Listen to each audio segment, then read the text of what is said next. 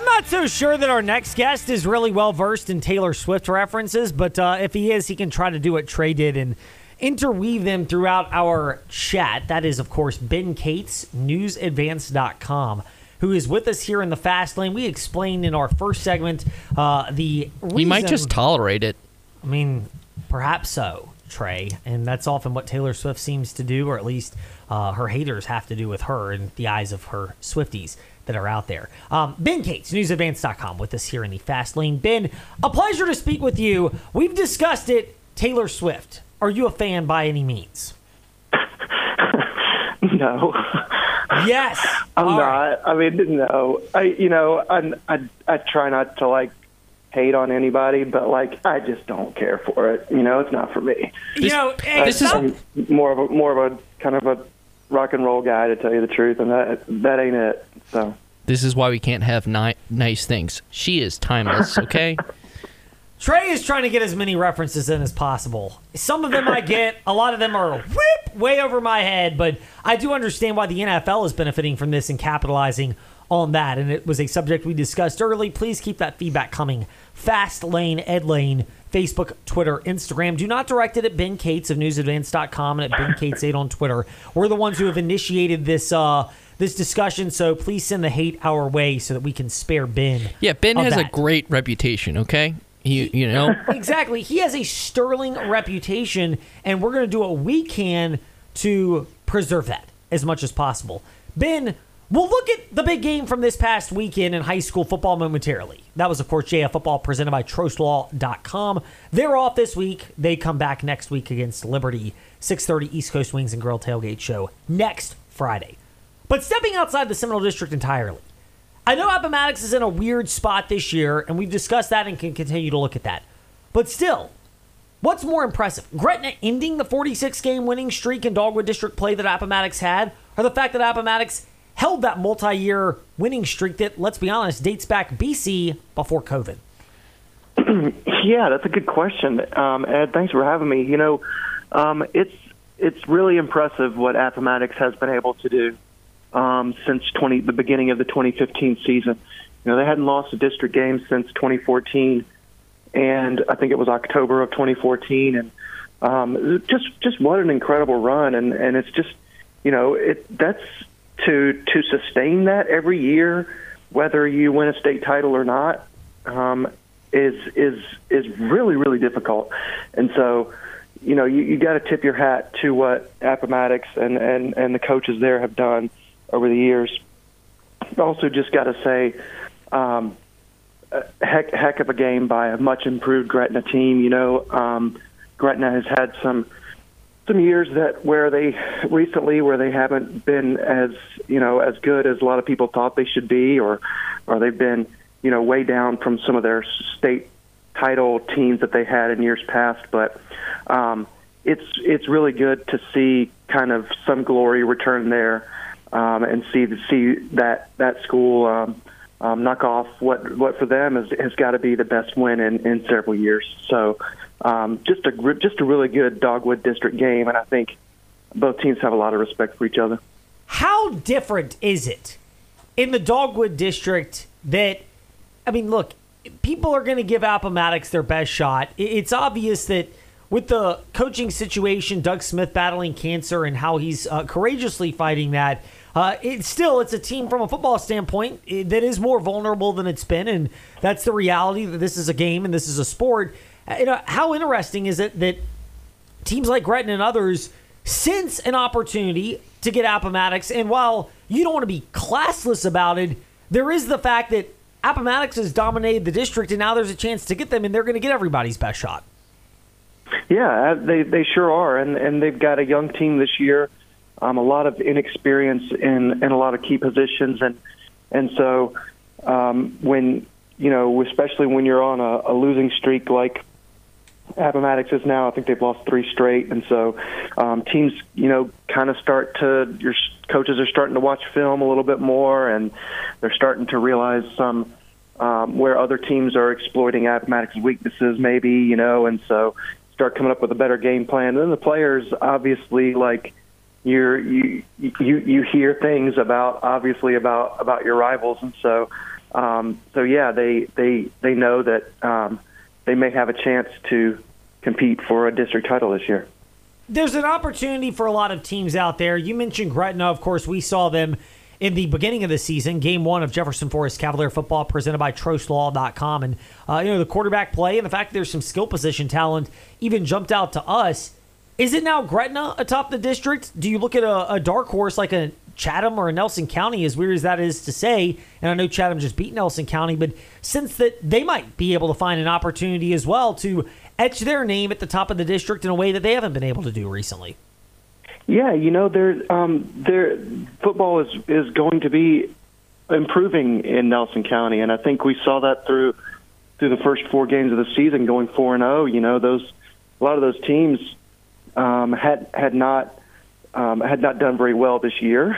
Um, that that Nelson beat, um, but you still it's still a win, and um, you I think if you if you know if people know how bad Nelson football has been over the years, they know that like those aren't even games that sometimes you win. so like yeah, you've got you've got a, a, a program that's improving there. But I think you're when you talk about Gretna and Appomattox, uh, you're you're probably talking about the two top teams in the district right now. That's big for Gretna, of course, to now get that head-to-head win and snap the 48-game Dogwood District winning streak of the Appomattox Raiders. Altavistas look solid so far this year under Matt Deloach. Remember him from his time at Jefferson Forest as well. Uh, ben, um, we've touched on the Seminole District, not nearly as much because most of our attention has been to the Dogwood District, but Seminole District play. First of all, how is it coincidental? Is it maybe perfectly timed? Is this maybe the desire of most teams in the district that a lot of them have lined up their bye week for right now, which is pretty much smack dab at the midpoint of the season? I don't know. It's it's it's weird. Um, you know, to have that many teams off if you're a sports writer um, in in a week. Um, but yeah, it, it, you're right. It's it's right right in the middle. It's a good time for a lot of teams to kind of focus, regroup, all that kind of stuff.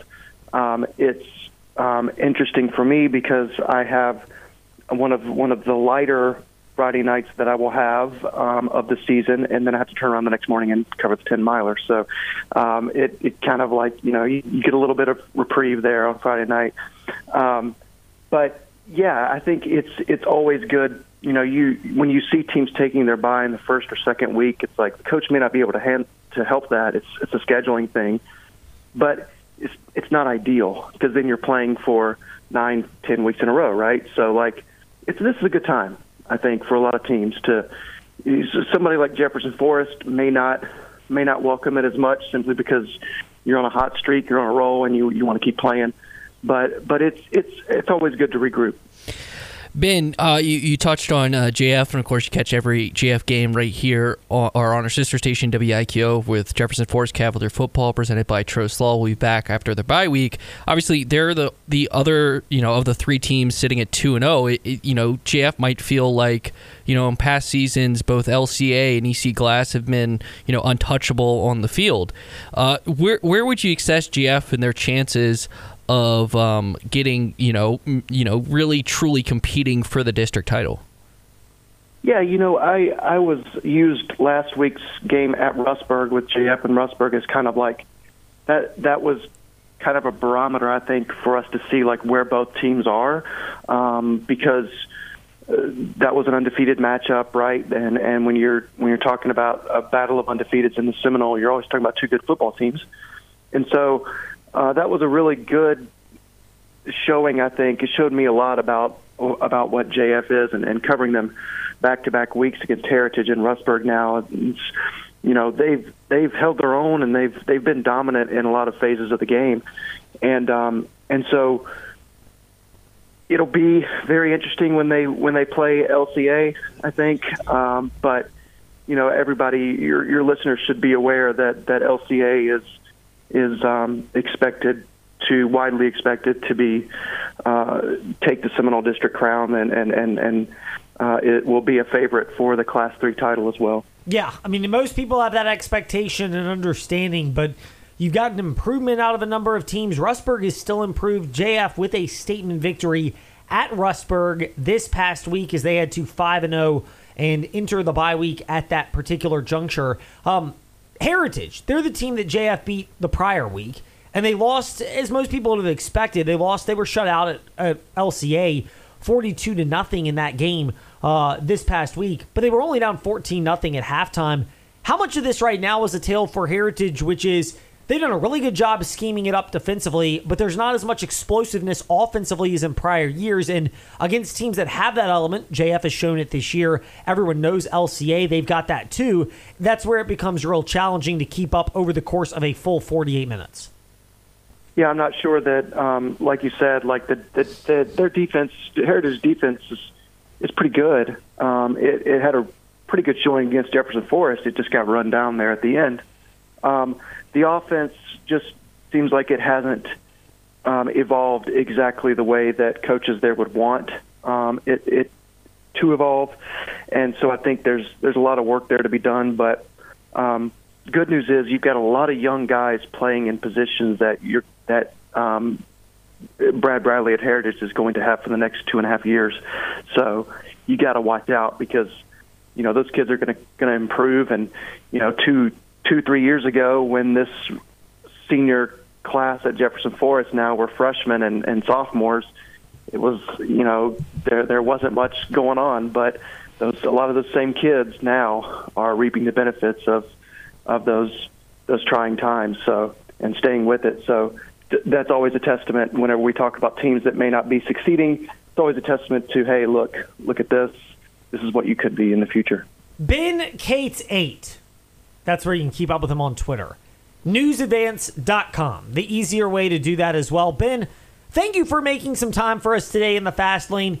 Enjoy the lighter slate of high school football this coming Friday, and uh, maybe I'll see you out there on the course of the 10 miler this coming Saturday morning as you're covering the real athletes and the more impressive stories, uh, many of whom will be zipping by me. It'll be fun. I always, always like it. Indeed, Thank you, Ed. Indeed. Ben Cates with us here in the fast lane. When we return, you've had feedback on Taylor Swift and, yes, some of the other stories in the NFL. That when we return. This is the Fast Lane on the CBS Sports Radio Lynchburg app. Plus, yes, we got to keep receipts. And guess what? We keep receipts. Darn right. And it's not pretty for us. Laugh a lot next here in the Fast Lane.